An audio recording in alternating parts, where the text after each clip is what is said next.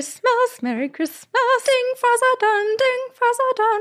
Hi. Welcome hello. to Two Girls, One Ghost. Two girls, one ghost. We are your ghostesses. If you, oh, That Hi. is Corinne. And I am Sabrina, and we're kind of matching. I feel like we do this all We the time. are. Look at us. look at the style of our sweaters. We're matching. That's so fun. Mine's from Abercrombie. Where's yours from? Mine is from Nuuly. I rented it, so I don't know. Rented. I feel like all of your clothes is from are are from. Whoa, English. Haven't had to speak in like 10 days. I is from Nuuly. Sabrina cloth clothes Nuuly rental. Always. Let's speak like that. What if we did an entire episode in Pig Latin? oh my god. I feel like we would get really good at it too. We should do that at some point. It's just the intro in Pig Latin. I absolutely want to do that.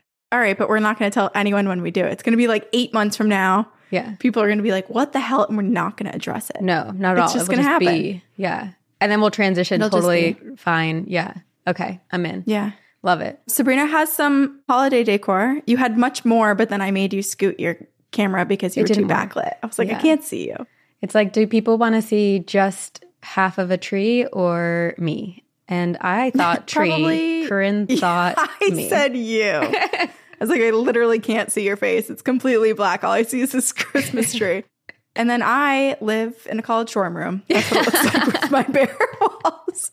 I'm going to be realistic. We're not going to see decoration or anything behind me for probably two months. That's fine. It's just part of moving into a new house. We get to look at your beautiful face.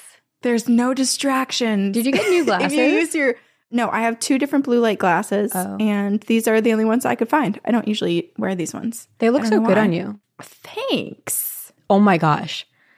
Two things. I'll start with Leia because she's right here. I discovered a tick on Leia, not like a bug, a thing that happens when I touch her in a specific place. Oh. I need to show you. Like a little nerve muscle reaction. It is crazy and also hilarious. And I need to know if other people's cats are like this. It's right here. Demonstration. Look. Leia's so big. Is it her tail curling and she's biting you? That's what's happening? She's like licking and it's not even biting. It's just like little like, and then she stops. When I stop, she's just normal licking. That's so weird. Does she understand what's happening? No idea. I wonder if she's like glitching. She could be doing anything. I could truly, she could be eating her canned food, which she's obsessed with, and she will stop and start doing that. And if she doesn't have my hand or anything, she'll turn and do it to herself. Like, look, she's doing, well, now you can't see, but she's doing it to herself. Oh, oh my gosh, Leia. But- what's going on with you, girl? I will record like a proper video so like everyone can, I'll like do it, like set it up where you can see her whole body as she does it. it is wild, wild. hey, bodies are weird. We've all got our things. Leia's Yeah. just went undiscovered for 10 years. 10 years. I'm so curious what she feels when that happens. Because she goes right back to normal. She's not Oh, like looking at you like, oh my God, mom, why did you do that? She Yeah. just goes back to normal. It's like she's reset. At first, I was like, is this like a weird nursing thing? Like, is she kind of nursing? But no, Yeah. it's like, it's not a bite. It's not a, not a lick. It's because this is a simulation and something got screwed up in her code. It's her It's like when birds stop flying midair. It's her glitch. What's your glitch? I don't know. Wait, but Brian and I were watching. Oh, it's called Platonic because it's Mhm. Seth Rogen and Rose Byrne, and they become friends. There was a fight scene in the like ninth episode or whatever, and Seth Rogen is fighting with someone, and they're getting in a brawl, and he basically escapes this headlock by licking the guy's arm, just going. And as it was happening, I was cracking up because I was like, "This, this is my move. That that is. is what I would do if someone had me in a headlock. I, before even biting, I would just lick them because it's the thing that people don't expect that grosses them out that Yeah. that makes them release you. Be weird. And so I was like, that is brilliant acting or writing or directing because I feel like that's kind of realistic. Yeah, I love that. Okay, I do have two more things. One, I did Mhm. want to shout out so Boy Scouts Troop 2 in Los Angeles, Santa Monica, they have a lot and they made this. They they carved this little like reindeer. I've never seen that. I thought the Boy Scouts just take away your Christmas tree and give you wonderful popcorn. I didn't realize they're crafting now.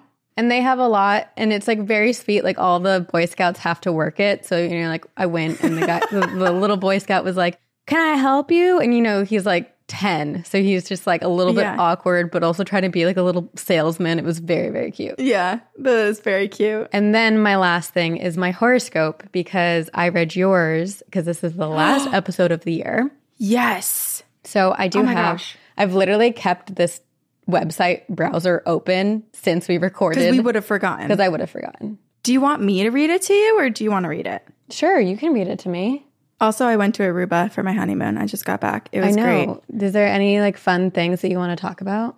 This was my third time in Aruba, so it was my third time going to the Flying Fishbone. It's the best restaurant. I know it's a little bit further away from the rest, but if you're going to Aruba, well, usually seafood. They have a great gluten-free accommodations there, and you sit That's in the water, like on the sand in the water. That was awesome. I love Aruba. You look relaxed. And Ash and Drew were there for their honeymoon too. Yeah, I was looking at myself in the mirror after like five days of being there, and I was like, I look younger. And then we came back, and the house was kind of chaotic. Some projects went wrong while we were gone, hmm. so the stress went right but you still look I think the relax is lingering, which I Oh, hope thanks. it lasts longer. You look great. Thank Did you, you. read anything? Did you read any books? I knew you were going to ask me this because I had such a big long list and I was like, I'm going to read everything. Aruba was so damn hot and the ocean is like always 83 degrees. So it feels so good. I spent every second of every day that I wasn't like on a catamaran cruise or jet skiing or whatever in the water. So no, I So read, you read nothing? well, I finished on the plane ride there. I finished my sister's grave. Good. And then there, I read 100 pages of The Invisible Life of Addie LaRue. Oh, okay. So read. I got You read. 100 pages in 10 days. Great. It was too hot to sit and read. Meanwhile, I read like three books while you were gone. Yeah, there were some people that were like on floats and balancing their books, and I was like, I can't do that. No way. We went out to dinner one night with Ash and Drew That's because so Ash from. Morbid because they were also honeymooning there, so it was really lovely. You guys were like the honeymoon. You know, like there's all those movies of pe- like people on their honeymoon, they make friends with another couple. Yeah. And then I know this is a reference you won't get, but in the office, Jim and Pam become like BFFs with another couple and they get back from their honeymoon. They're like, freaking beans, and like doing these jokes that no one gets. And it's just yeah, funny. It's a honeymoon joke. Yeah. Oh, I need to watch The Office. All right, Sabrina, here we go. Okay. You and all the Virgos, here's what you can expect. Okay. As per the Virgo yearly prediction, your health will demand special attention this year due to the movement of celestial bodies. Sick. I feel like yours, it always gets better, but they always lead in with something almost sounding negative, Negative? every year. Yeah. Every year. Starting right at the year's onset, Saturn will prominently occupy your sixth house, extending its influence to your eighth and twelfth houses. Twelfth houses. I can't say that That word. is a hard one to say. Twelfth.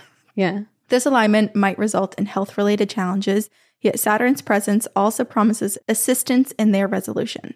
Nurturing a balanced and disciplined lifestyle and adhering to positive daily routines will pave the way for success in all pursuits. Saturn's placement holds the potential for notable career accomplishments. Wait, this is good. This is what I was saying was that I'm hopeful that both of ours are career positive because Yeah. yours was. Yeah. And I swear mine said like the first half of the year, didn't it? I think it said June through October, spooky season. June through October. Okay. Mm-hmm. It says in the initial half of the year until May 1st, Jupiter will reside in your eighth house, fostering a positive perspective on spiritual and religious aspects. Okay. So maybe you'll like fully master astral projecting. I'll ascend. You'll ascend, level up. However, be mindful of unnecessary expenses and work related obstacles. Our brawl is coming.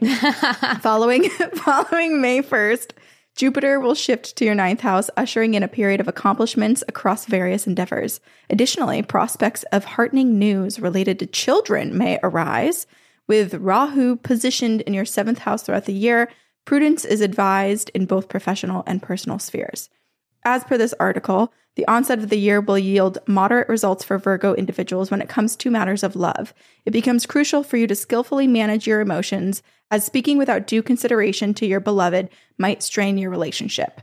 The celestial influences of luminaries, such as the Sun and Mars, will materialize in the fourth house during the year's inception. It will potentially influence some familial tensions that might subsequently ripple into your romantic life. During the initial phase of the year, the presence of Mercury and Venus in the third house will facilitate harmonious connections with friends, and you may even establish a unique bond with someone. Ooh. With Saturn favorably positioned and the combined effect of the Sun and Mars at the year's commencement, professional conditions will be advantageous. Yet, steer clear of engaging in any form of gossip. Sabrina's the biggest gossip. So this is going to be a huge oh my gosh. problem. That's gonna be so hard for me. With Rahu's guidance in who's Rahu? I feel like I should know this. I don't know, but it sounds like what the Sims say when they um, have sex. Rahu. I should look it up too because I said it in yours. Let's see. It's the North Lunar Node ascending in Hindu astrology. Oh, okay. So while Rahu's guidance in business could steer you toward success, avoid the allure of shortcuts and impulsive decisions. A thoughtful approach is a true driver of progress in your business endeavors. And then health wise, exercising heightened caution is imperative. Even a slight oversight could potentially lead to significant health issues.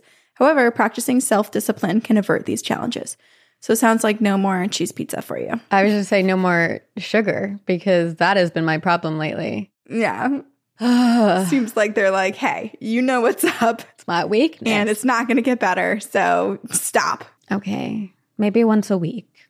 Okay, real quick about my car. So I got the Bronco Sport because I wanted to be mm-hmm. as safe as possible. Within a week of owning the car, I start hearing a squeaking noise and it is like so severely loud.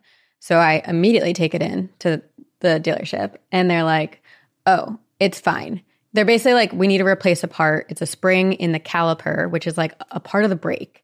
But like the spring is just like basically squeaking. Okay, but it's not dangerous. Well, so they say it's not dangerous, but then like it feel uh, anyway. Now I'm like convincing myself that I bought this car because I thought it was gonna be like the safest thing, and now the car is gonna be the reason I die. So stay tuned. 2024 horoscope might not matter. Jesus Christ.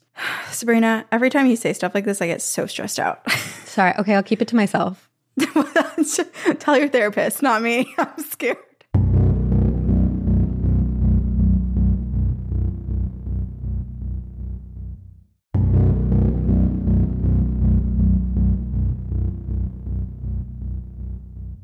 Okay, this is such a downer thing to say, but I need to say it. And this is my place to say things. So I am plagued with existentialism and I have a hard time like living in the moment because my brain is just spiraling constantly. There's like so much happening in my brain. And so mm-hmm. like lately I've just been like everyone says life is really short. Sure, in the grand scheme of things life is short, but like life is also kind of long. I was telling my mom this and she was like, "Oh, Sabrina, like you just need to lighten up and enjoy life and have fun." And I go, "Mom, you don't understand what it's like to live with my thoughts. If you lived with my thoughts too, you would think the world and life is very long. Right. Yeah. It's difficult to be in here. I understand that. I've definitely gone through waves that I think like you experience regularly. I've had bouts of and it's horrifying. It so is. I do feel for you there. It can feel really big and heavy. I feel like that's the exact reason why so many of us, myself included, sometimes are like, I just want to run into the woods and see what happens. Cause it's like, will life slow down? Will it feel quieter? Part of me is also like, what if we all just stopped using technology for like a I know. month? What would happen? I think we would become such a better species, but that will never happen. Yeah. And be so much more connected with everyone and ourselves. And, and I was getting so frustrated too. I forget what my dad said the other day, but he said something about like work and holidays in other countries. we are like talking about it. And then he's like, yeah, but then people say that like in those countries, like they don't get things done as quickly. I'm like, well, who needs to get things done Right. quickly? Who needs to get things done at all? We made it all up. Right. And why are we telling ourselves it's so important to get all these things done? Like literally last week, I was like severely depressed and I got anxious because I was like, all I want to do is sleep, but I have so many things to do and yada, yada, yada, all the spiral. And I was like, well, actually, I'm not wasting time if I'm literally taking a nap to sleep so that I can get all my things done later. But ugh, the brain, Right. the brain. The brain and cultural conditioning. yeah. Anyway, something less depressing, hopefully. Okay, the business horoscope for Virgos 2024. Virgo business horoscope states that the year 2024 will be full of ups and downs for your business. Rahu's presence in your seventh house will make you a revolutionary thinker to bring changes in your business. You will think from different angles, and this will be a new revolution in your business. But many times you will ignore your business partner and other close people, and this can hurt them. Corinne, I promise I won't ignore if that you. happens, I'm going to be like, listen to me. Stop. I'm talking. I think it's impossible to ignore you. Due to this, your business will be affected. Try hard to prevent this situation if you want to make your business prosperous. This year, you will need to invest a big working capital as it will increase your money. Excuse me? I'm not sure I'm willing to spend a lot of money. No, it says increase your money, like income, right? I was taking it as like you need to give a lot to make a lot. I interpret it as like put a lot more effort into like working, like working more to increase your income. Let's Maybe. hope it's that way. Yeah, let's hope. You'll be able to do something new for the growth of your business and you will be able to implement a new plan. The months of April and May will be full of ups and downs. You can feel stressed, but you must avoid making any big decisions. The period from August to November, this is the same that I had, just about. Yours was success is happening from June to October. Wait, the period from August to November will prove to be successful for your business. We've extended it a month, a couple months. Yeah, on, on either side. We bookended it. You will also meet some special business people that will bring important changes to your business. And after that, conditions for success will be created. Hell to the yeah. Should we read your numbers? Oh yeah, what are my numbers? The lucky age for Virgo. It says Virgo natives become successful in life from age 20 to 25 and generally build their house from age 25 to 35.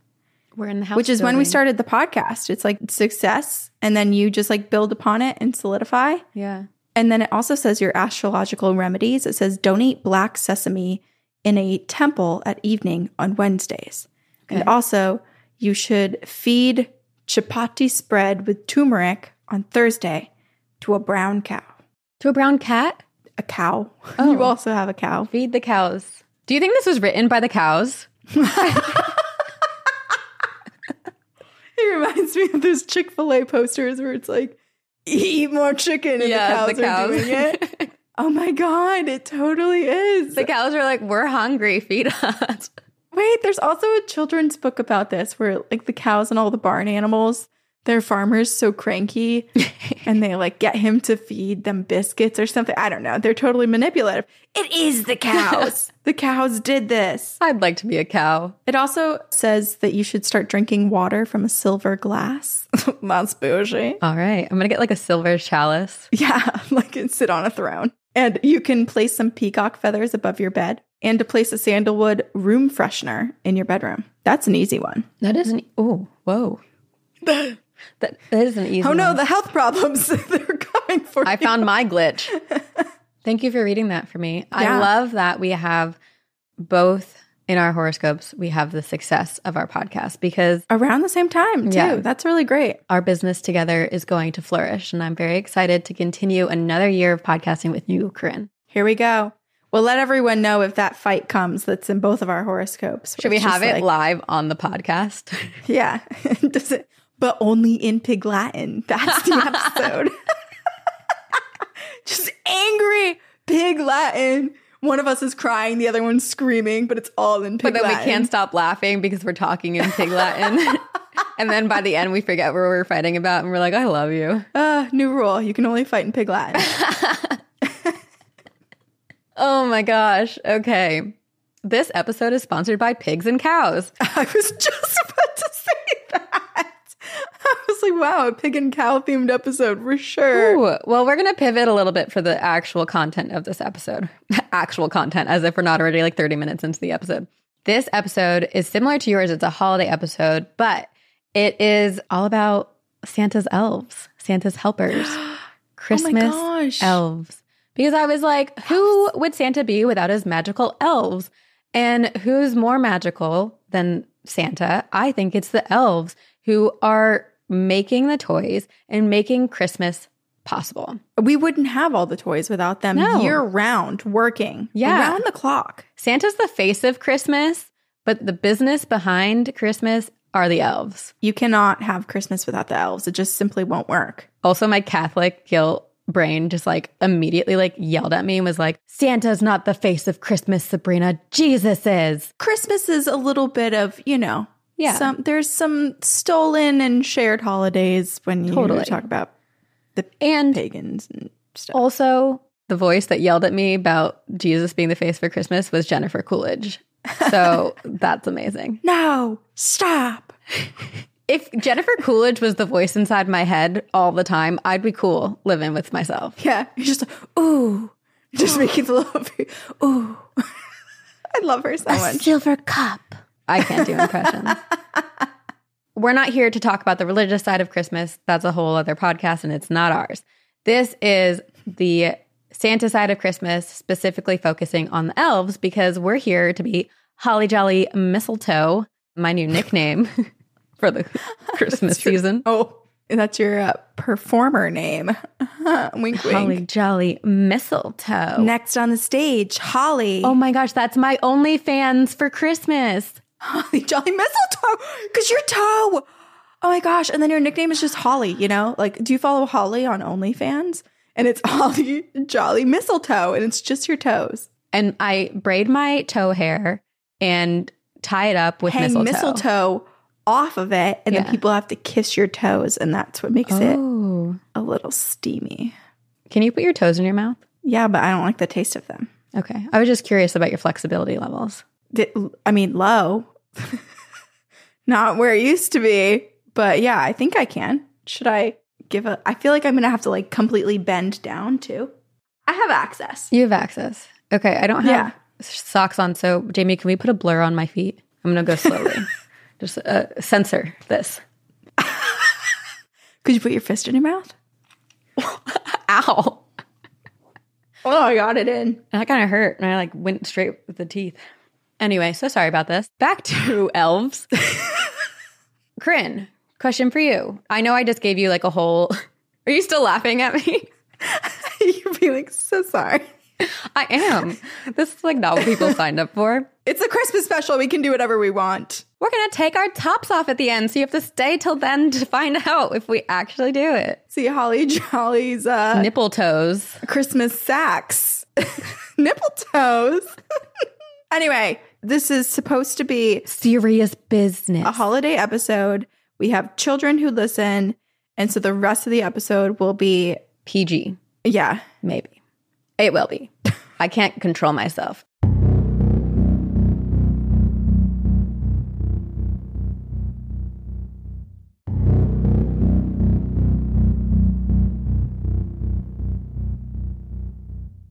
Corinne, so I know I painted the picture of Santa's elves, but like aside from that, when you hear elves, what do you think? What do you picture? I picture small, petite people, and they have pointy ears, mm-hmm. and they usually add bells as embellishments to their costumes. Their costumes often have green and red.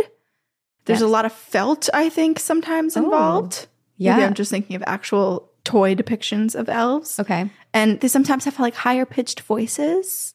Right. And they're happy, but they're also stressed. Like They these are guys are, this is where corporate America was born. Yes. Speak about people who don't take breaks. Elves. They don't do take not. breaks. They don't. I feel like they don't get the joy necessarily from making the toys. Like that's a stressful act. But as soon as they put it into Santa's sack and they think about who it's going to and the joy of the child, that's what really fulfills them. And that's why they have that job. I got to get my mind out of the gutter. You said Santa's sack, and I laughed. He's got a huge one He's got an OnlyFans too. That's what we're learning. and he, he shows it to the world, brings it round for everyone to see if you're lucky. For all the. okay, I'm going to stop. Stop. Stop. Shh. Stop. That was not Jennifer Coolidge's voice. That was my own voice. when I was doing this research, I was like so interested because I feel like there's different types of elves. And I wanted to know what came first and how they evolved into Santa's helpers. Mm. So I kind of figured out that I found out and I researched the story because elves have a very important role in today's day and age. And we know that Santa and his origins are rooted in Christianity with like St. Nicholas and all of that. But the origin of elves are actually not rooted in religion at all. They have their own story, and it begins in Nordic culture several hundred years before Santa. Ooh. Mhm.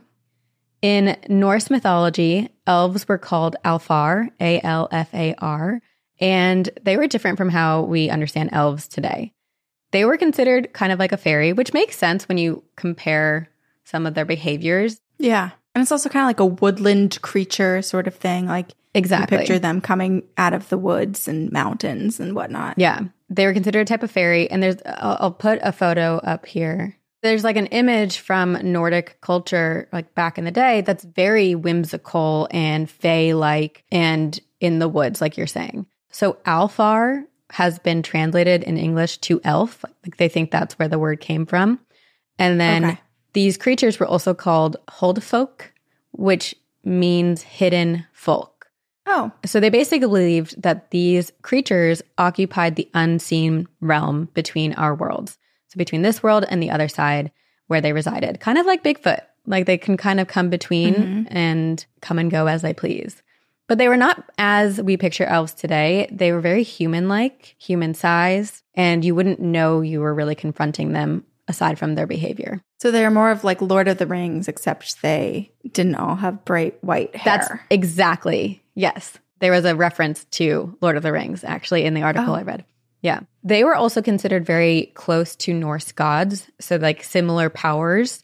There were various subgroups of Alfar, and this is the sentence, are considered very similar to the depiction of elves in Lord of the Rings. there we go. One step ahead of them. They looked like us, lived like us, but lived in the unseen realm. When Iceland was settled back in the 800s by Scandinavians and the Celts, the Celts were so taken by the landscape that they brought with them this belief of fairies and nature spirits and their own gods. And they saw this like volcanic landscape and it was shrouded in long bouts of darkness, but it was also illuminated by the northern lights, which were so spiritual. And the way that they moved, they were like, this world is alive and the land is alive in a way that we've never seen before. And so because of Mhm. that, they kind of took their own beliefs in fae and other type of mystical beings and felt like there was a new type of being that occupied the land because of how magical it was. And that's where the Alfar came from. And they believed that they were the unseen beings living in the landscape, making it seem alive the way that it was.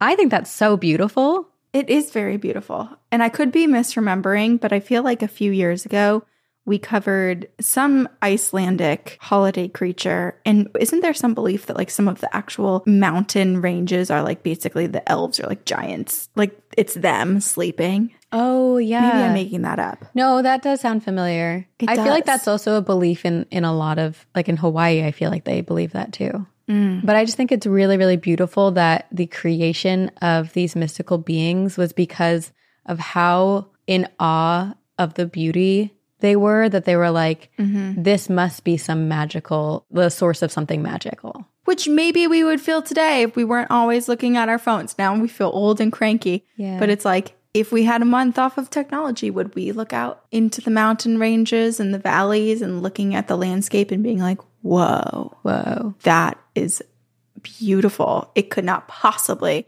just exist without magic. Right.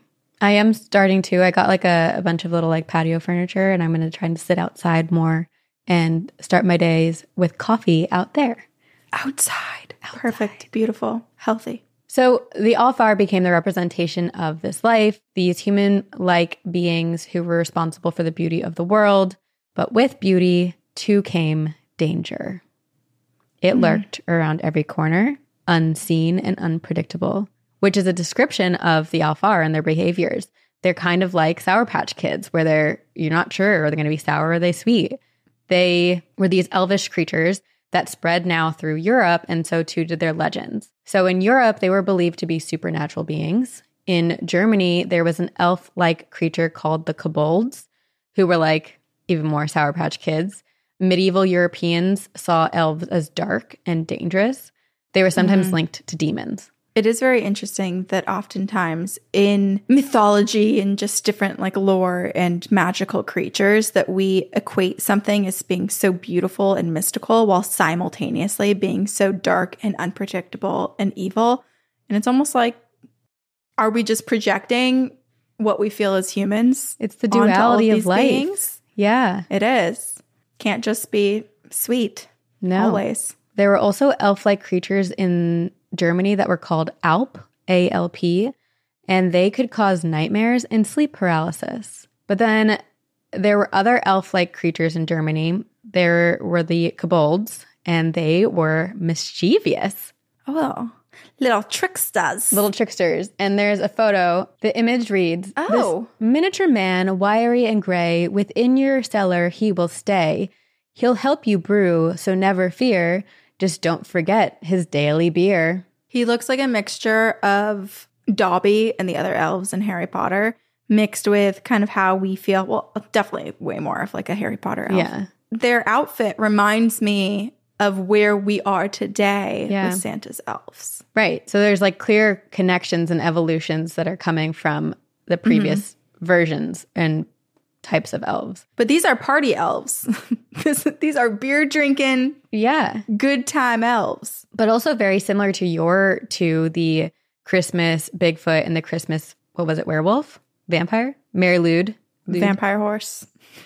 Yeah. Very food motivated. And this is another theme. Like a lot of these mm. creatures are food motivated. So the kobolds were more mischievous, but also very, very helpful. So they would help with household chores and offer very helpful services.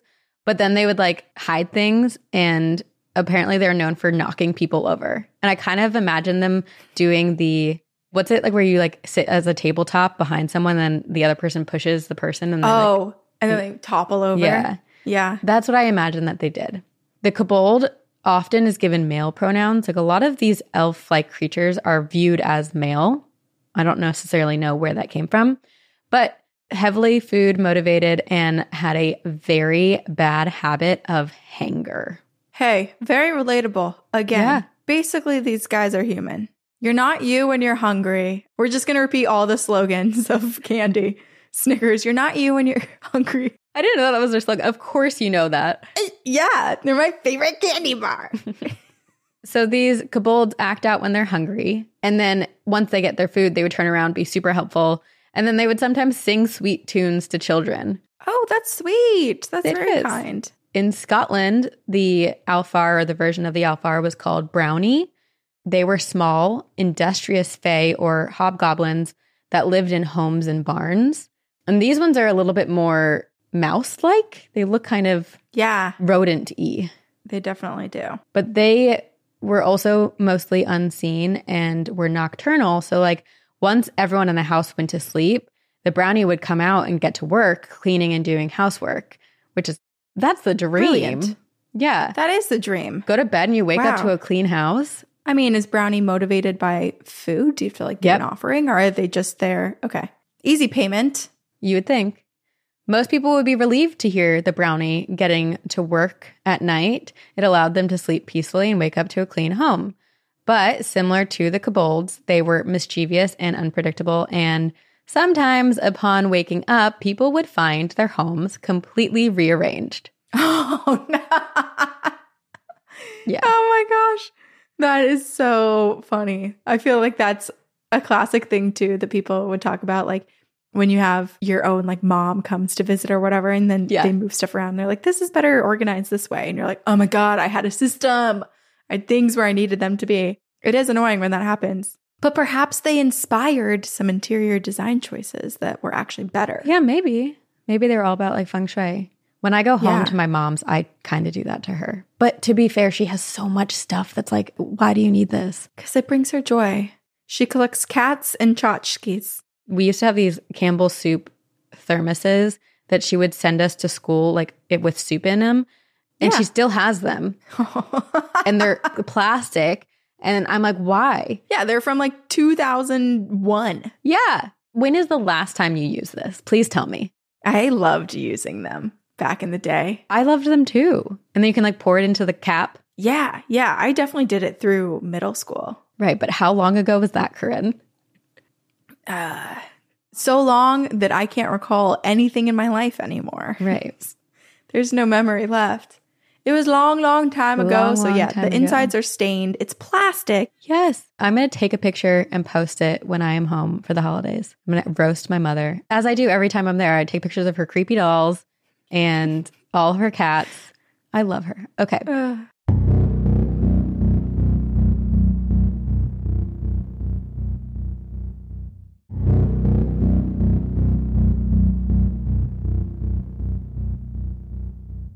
These brownies, while mischievous and also hard at work, they also were known for riding along with midwives on the way to deliveries, or they would like call for the midwife. If basically, if someone was going into Oh. labor, they would help call the midwife. Nothing they're doing seems bad. No, yet. They could also calm swarms of bees, which I think is so cool. Okay, I want that as my power. The bee whisperer. When, yeah, when people say, like, what do you want for your superhero power to be? And everyone says flying or invisibility.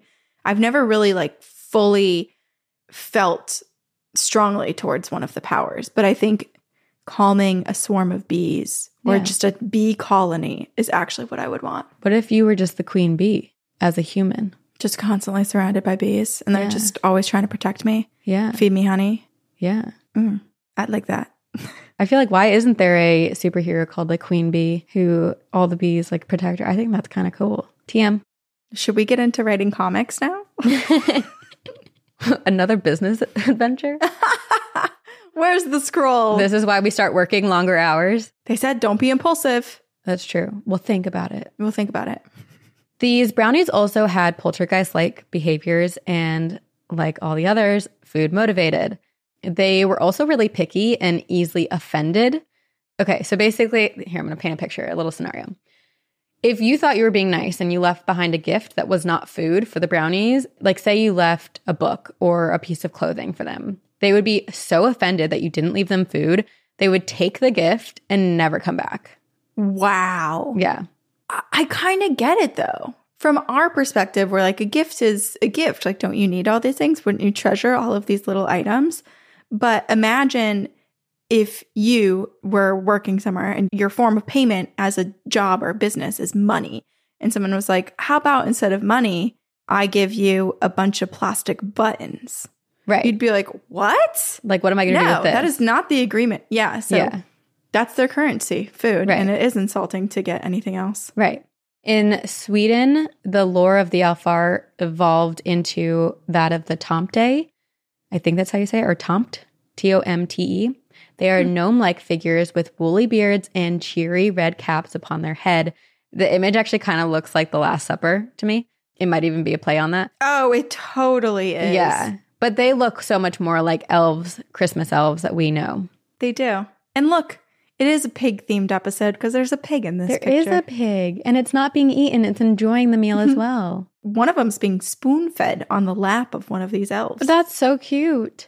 These tomte are they're smaller than human size and they're actually the first to be associated with the winter solstice and the celebration of the Yuletide. So, similar to other elf-like beings, they are very hard workers, they care for animals, children, and the home. But similar to the others, they are also unpredictable, short-tempered, and food motivated. So, if not given food or if they are spoken down to, which I appreciate this, they will stir up trouble. Mm. It is said that around the holidays, so basically their version of food, what they like is porridge. And then around the holidays, they like their bowl of porridge with a dollop of butter on top. Like that's their Yum. treat. It's like whipped cream for us. Special treat. But they're very particular about it. They like need to have around the holidays, they need the dollop of butter on top. You know who they look exactly like? The dwarves Yeah. in Snow White. Yeah, they do. I am curious the history of dwarves now. Now we're gonna have to do a whole other episode on that. I feel like we have done episodes on dwarves, but it's Yeah. maybe not just like a full dedicated one. So there's a story, a legend of a young girl who one year decided to kind of tease the Tomta. She gives a bowl of porridge, but instead of putting the dollop of butter on top, she puts it on the bottom, kind of like a, you know, like you search for the surprise. Yeah. And the Tomta saw this bowl of porridge, was enraged immediately upon seeing it because there was no dollop of butter on it. Like fury. He was like so betrayed. He asks for such little from this family. He does so much for them. How could they possibly do this to him? Without thinking, this Tomta goes out to the field and slaughters the family's best cow. And then he goes back inside and eats his porridge. And finds the butter at the bottom. He realizes his mistake. The butter was there on the bottom. So the only like silver lining kind of to the story is that he did feel guilty. And so he went to the neighbors and ended up stealing their cow and bringing it to this family. Another crime on a crime. Yeah, exactly. He's like, Yeah. well, maybe no one will notice. I get both sides. I mean, he was enraged, and so maybe killing their best cow wasn't Yeah. the, the right way to go about it. But also, again, he asks for so little. For so little. And for them to take the one thing that he's looking forward to, the small item that he's Yeah. asked for, it's almost like a like a pride thing too, right? Like it feels like they have no respect for him. Yeah. I'm starting to get upset. You're- now you're- you're magical enraged? creatures' behalf. I'm becoming enraged. Hide your cows, people. I get it. You know what they all remind me of? Like all kind of subdivisions and genres of the elves. They remind me of the type of person who loves to pull pranks but can't take a joke themselves. Where it's like, you know, they're mischievous and they like to like hide things and move things around and people are like, "Oh, silly elves." And then the second that like this girl teases him, like she doesn't take away the dollop of butter, she just changed where it was. There's death and blood. Yeah. My dad is a prankster, but can't take a prank. You can't prank him. I've tried twice, two years in a row. What were your attempts? Didn't go well. I put googly eyes on his deer because he's a hunter, and then I did the the fake eyelashes with no glue, just sitting. Right. sitting I think there. that's very funny. I thought it was hilarious, but I think my prank gone wrong was I chose his most prized Mm. possession and fooled with that instead of just doing something else that he Right. might have actually enjoyed. Right. I caused worry. But you didn't cause any damage. So, No. Yeah. but still, I get it. you know how, like, a lot of legends and lores and a lot of cryptids, they're in, conceived with the idea of telling, like, a story of morals or trying to teach a lesson. Even Santa, like, he watches you while you sleep. He knows if you're naughty or nice. It's this idea of, like, be good. So people think that the elves are actually a reminder of hard work and a reminder to Mm. avoid laziness. And command respect Yeah. from those that Yeah. you are working for. Exactly. Maybe not retaliate and be angry, but also know when to step away when something's not Right. mutualistic anymore and it's not working Right. out. So now here we are. We're starting to see some connection between elf like creatures and the winter holidays. But still, how did they become the elves we know today? Well, the conception of Santa Claus now pops into pop culture in the 18th century. So it's inspired by St. Nicholas, who lived and was born around 280 AD. His imagery entered American society in the late 1700s, early 1800s. And then somewhere in the 1800s, elves began making literary debuts related to the holiday theme. It's so fascinating how literature influences society so much. Yes. Especially back in the day, too. Like it, well, not even back in the day. I was just thinking about how there are so many times where, like, now we're in the the phase of life where people we know are having babies. And baby names and like what Mhm. babies are being named after now is all like you can see it. They're named after characters in In books that have become Yeah. super popular in the past 10 years or television shows. Like it's all from writing. Right. you find the inspiration. Entertainment continues to influence society, like, you know, Mhm. movies, film, television now. But yeah, books still do. So in one of the very first things that was written was written by Brothers Grimm in the story of the elves and the shoemaker. And in this story, the mischievous elf like creatures save the day when this poor cobbler is struggling to finish all of his work prior to Christmas. He has all these orders for people for Christmas and he's having a hard time finishing them and he's at risk of losing everything when one night a group of elves visit his shop, work through the night to finish the shoes for him and allow him to finish all of his work. While Santa specifically is not mentioned in this tale, it's one of the first depictions of elves working in a workshop type of scenario in order to get things Mm. done for the holiday season. And then in 1823, the infamous Twas the Night Before Christmas is released, and there's the following description of Santa Claus in this text. It is, he was chubby and plump, a right jolly old elf. So now it's like, is Santa Santa, is an elf. Right. He's the head elf. Because how else can he get all of this stuff done? How else can he travel the world to deliver presents and gifts for all the good little girls and boys? He must be some magical creature. And elves, they can kind of come and go as they please through this unseen world. Is Mhm. Santa, does he have those similar abilities? And he's the queen bee of all of the elves, Yeah. which is why he's so much bigger. Yes, exactly. Then in 1850, the same woman who wrote Little Woman, Louisa May Alcott, actually wrote but never published a book called Christmas Elves in 1850. So this is the first time Christmas Elves is like a term, but she never published the book. So Mm. it's like, I don't know that she's responsible for it, but maybe the literary world was reading the book. I don't know. Or she heard it like it was Yeah, in the it was just like, yeah, yeah, but hadn't been pen to papered yet.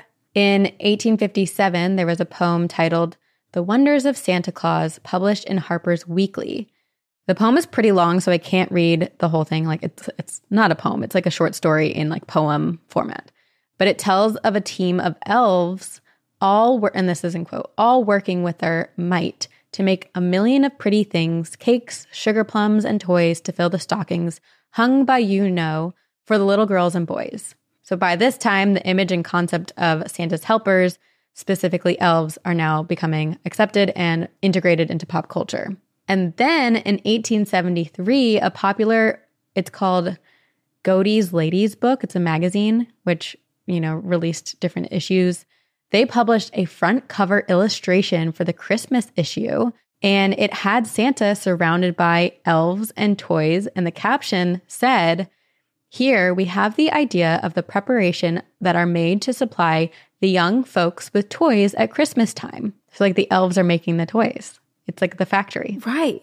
So this is the first time that all of this has been connected. Yeah. And then from there, we haven't really changed anything, which is so wild. Exactly. It feels like. So there we are. Christmas elves are now born. And without them, Santa would be overworked. His job would be much too hard. And elves have a lot of duties at the North Pole. They take care of Santa's reindeer, they guard the location of Santa's workshop and village, which I actually, this is interesting because elves exist in the unseen realm. I wonder if they have the ability to make the North Pole and like Santa's workshop and everything exist in the unseen realm. Like maybe we can't ever see it. You'll never be able to get there. Yeah, it's like Atlantis, Right. Lost world. And it makes me think of Elf, the movie, kind Mm-hmm. of almost showed that, where it's like Buddy is going through this kind of like impossible journey where it starts and we have all these like claymation figures and then you enter the real world and it's so starkly different. But it also reminds me of the Barbie movie where they move into from Barbie world. I was just gonna say, isn't Barbie basically just Elf? It basically is. It totally is. But it makes me wonder, like, if there is a way, because the humans could find a way if they did the whole like series of events to get to Barbie World, they could enter Barbie World. So it does make mm. me wonder if there is some sort of like secret code series that we could crack to enter oh. the North Pole. Also, there's going to be so much noise above me now, just as if people are hearing stuff as I speak. Is Santa on your roof? Santa's here and he's blowing 10 inches of insulation into my roof. I just heard you say that as Stefan from SNL. Stefan, Santa Claus is on my roof. we have the hottest new Christmas gift. and it's Santa's blowing. Santa sack. Blown by Santa, 10 inches. It's packing something. We made a promise and we broke it.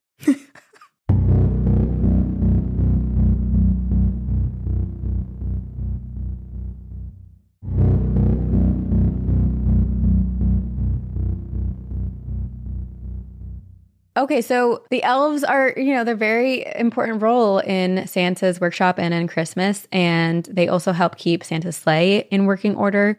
They make toys, but also, most importantly, they are Santa's spies. they are his eyes and ears. They keep an eye on out. all of us. They make note of our behavior. They are the keepers of the naughty or nice list. This is also reminding me not to just go on a tangent again, but the Santa Claus movie series with Tim Allen, there's all of these theories about the movie because before Tim Allen even becomes Santa, you can see almost like Easter eggs of the elves Oh. watching him in the background. So it was basically being like he was always going to be Santa and he always is Santa. And it's just them basically like bringing him through his Santa life cycle every single Mm. time. That it was never an accident. It was always the way I it love that. it was because they're always there. They're watching. You don't Yeah. notice them. And in the movie, you don't notice them, but they're there. Okay, so there's also I feel like they've evolved recently where now with Elf on the Shelf, they are literally right in your home. Yes, my least favorite holiday tradition. But this is interesting. Okay, so we talked about what was her name? The woman who lived in like the maybe this is the Icelandic one who like lived in the hills and she like cooks children for Christmas. Gryla. I was going to say Greta. Gryla. Gryla the Christmas witch. That's right. So I think I covered in I don't know some point in a holiday episode how Gryla has her twelve Yule lads Mm-hmm. and they kind of do her work. They work very much like elves, but they like find the naughty kids for Gryla. So elves are also known as Yule lads, which are mischievous little beings. And in some places, they visit homes from December 12th to 24th, leading up to Christmas, leaving presents and playing pranks and they've gotten more creative over the years. They used to have to sneak around in order to watch you and figure out if you were naughty or nice, but now they straight up show up in your home and you welcome them. They're on your shelf. They are the elf on the shelf. And this is one of the newest versions and iterations of elves in our Christmas celebrations, but they are rooted in the origins of the Yule lads. I can't remember. So this is going to be a like basically a pointless insert, but there is some really wonderful story or really impressive story about the woman who wrote Elf on the Shelf. Like I think she wrote the really? book.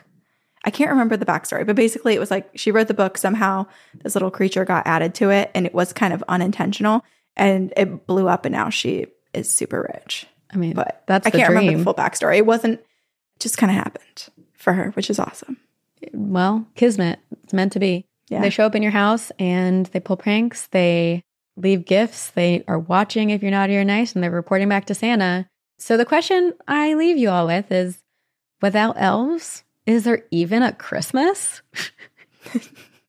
No, there's not because who's going to give you mischief and fun and presents and who's Yeah. going to assist Santa in creating all the holiday magic? Who's going to know who's naughty or nice? Yeah. Exactly. We need the elves. We do. And they're sweet, but they're also sour, but they're also helpful. Just don't offend them because if you do offend them, they're a split second away from throwing a temper tantrum. And adding you to the naughty list. Exactly. Yeah. Here is one piece of advice that I leave all of you. A lot of us, when we think of Christmas, we leave gifts and cookies and milk and carrots for Santa and for his reindeer. But I am coming to you this year and suggesting maybe you leave gifts for the elves as well. Make sure you express your Oh. gratitude for all of their help because they are the hardest working creatures and they do it all very selflessly with you and your happiness in mind. So a simple thank you or a simple bowl of porridge with a dollop of butter on top goes a long way. Wow. I'm kind of inspired to do that, but at the same time, I'm kind of scared because what if the Fae gets confused and thinks it's an offering for them? And then you've Mm. opened the door. How do people do this? How do people pick and choose who they're interacting with, especially That's when so many things want the same sort of offerings and operate similarly? Set intentions and then leave a note that says, for the elves. For the elves, not the Fae. And maybe have a fairy garden outside so that they know where to go. Yes, this is for you. Mhm. I really want a fairy garden. I fully support that. I think you should Yeah. get a fairy garden and make one. That would be so fun. I have so many acorns in my backyard too. I can use the little acorn caps and make a bunch of. I have an idea. What's your idea? You're getting rid of that tree. TBD. We we Okay. just I panic canceled the tree removal. Okay. well, if you get rid of the tree, maybe you leave Mm-hmm. part of the stump and you put like a little fairy garden situation inside of it. I love it. It's like a Barbie dream house, but I'm going to make them for fairies. Yeah. I could carve into it and make multi-tier. Like, Yes. it is a new dollhouse. And they're going to have a rooftop hot tub Hell yeah. for sure. I'm jealous of their house. Yes. Me too. we haven't even made it. but I bet it's magic. I Yeah. feel like just speaking it, it exists somewhere now. It does in the unseen realm of our in brains. the unseen realm.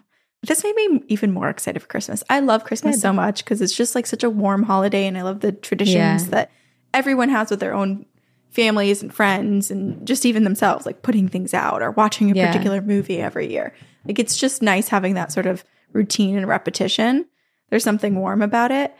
But this made me more excited. and speaking of us working so hard and how like we just like work ourselves to the bone, I do love that it is a holiday that regardless of if you celebrate Christmas or regardless of your religion, I do feel like this time of year people naturally do slow down and businesses do kind of allow people to breathe for a minute, which is really yeah, you get to rest. nice. Yeah. I saw something on TikTok, which unfortunately I must have not saved it or liked it and just enjoyed it live in the moment when I saw it.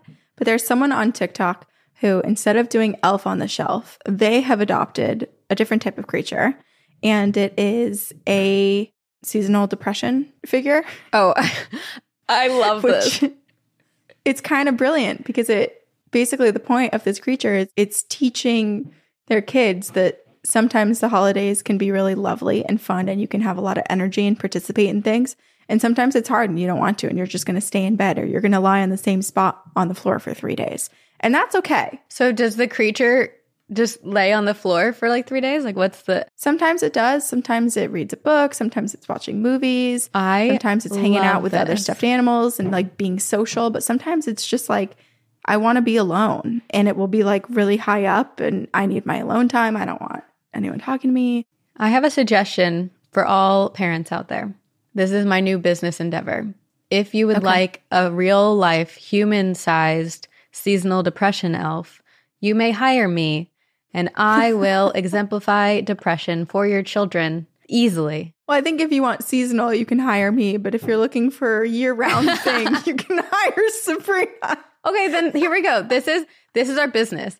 I am depressive. You are the seasonal aspect of it. So I'm there laying on the ground for 3 days and then all of a sudden you come in and you're up and about and doing things. i'm like a solar powered lamp Yeah. It's like I I'll be sad in the darkness, but if I'm sad for too long, you got to charge me. Just bring me out into the sun for a little bit. I'll okay, be better. here's another pitch. I lay on the ground in, in your child's bedroom for three days.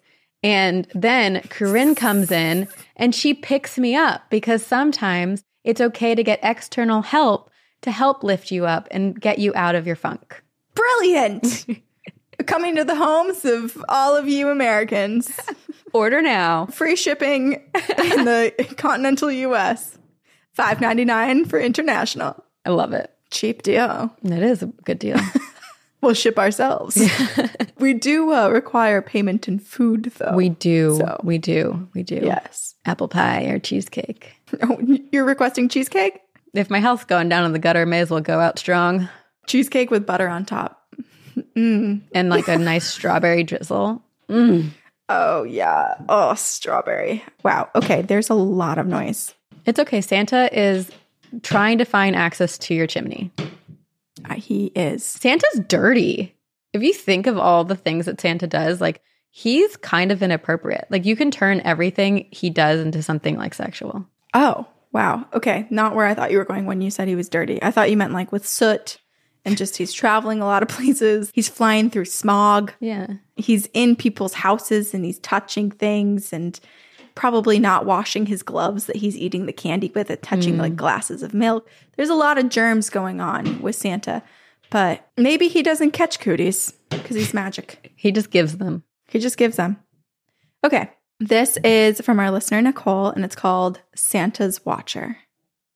Hello, ladies. My name is Nicole, she, her, age 24, and this is the story of when I was around seven on Christmas morning. When I was that age, I was so excited for Santa, and on Christmas Eve, it was very difficult for me to sleep. But my mom would remind me that Santa's elves were always watching out for Santa, and if I didn't sleep like a little good girl, my presents would not come. So I finally managed to fall asleep, and when I woke up, I was so excited. Not only did Santa come, but his elf did too, and I had proof. I told my parents, and they were confused. So I showed them. Behind my bedroom door, on the ceiling, were two perfectly shaped pointy shoe footprints, and they both had a slight inward curve on the inside, like an actual shoe footprint would. And these footprints were facing towards my bed. What my mom said had been true. Santa's elf came to make sure I was sleeping. My parents laughed nervously and agreed and went on with Christmas. But that night, I heard them talking as my dad went to go check the attic for water damage or any explanation for the footprints. There was no water damage at all and nothing above my room to explain these footprints. I'm not sure if they were trying to be sneaky as to not ruin my Christmas dreams, but our house had thin walls, so I could hear them talking in my brother's room, which had the attic entrance. And after I realized that they didn't think it was Santa's elf, they just couldn't figure out why there were footprints. Oh my gosh. So now I was scared. I was scared to sleep in my room for a while, and the footprints stayed for an entire week.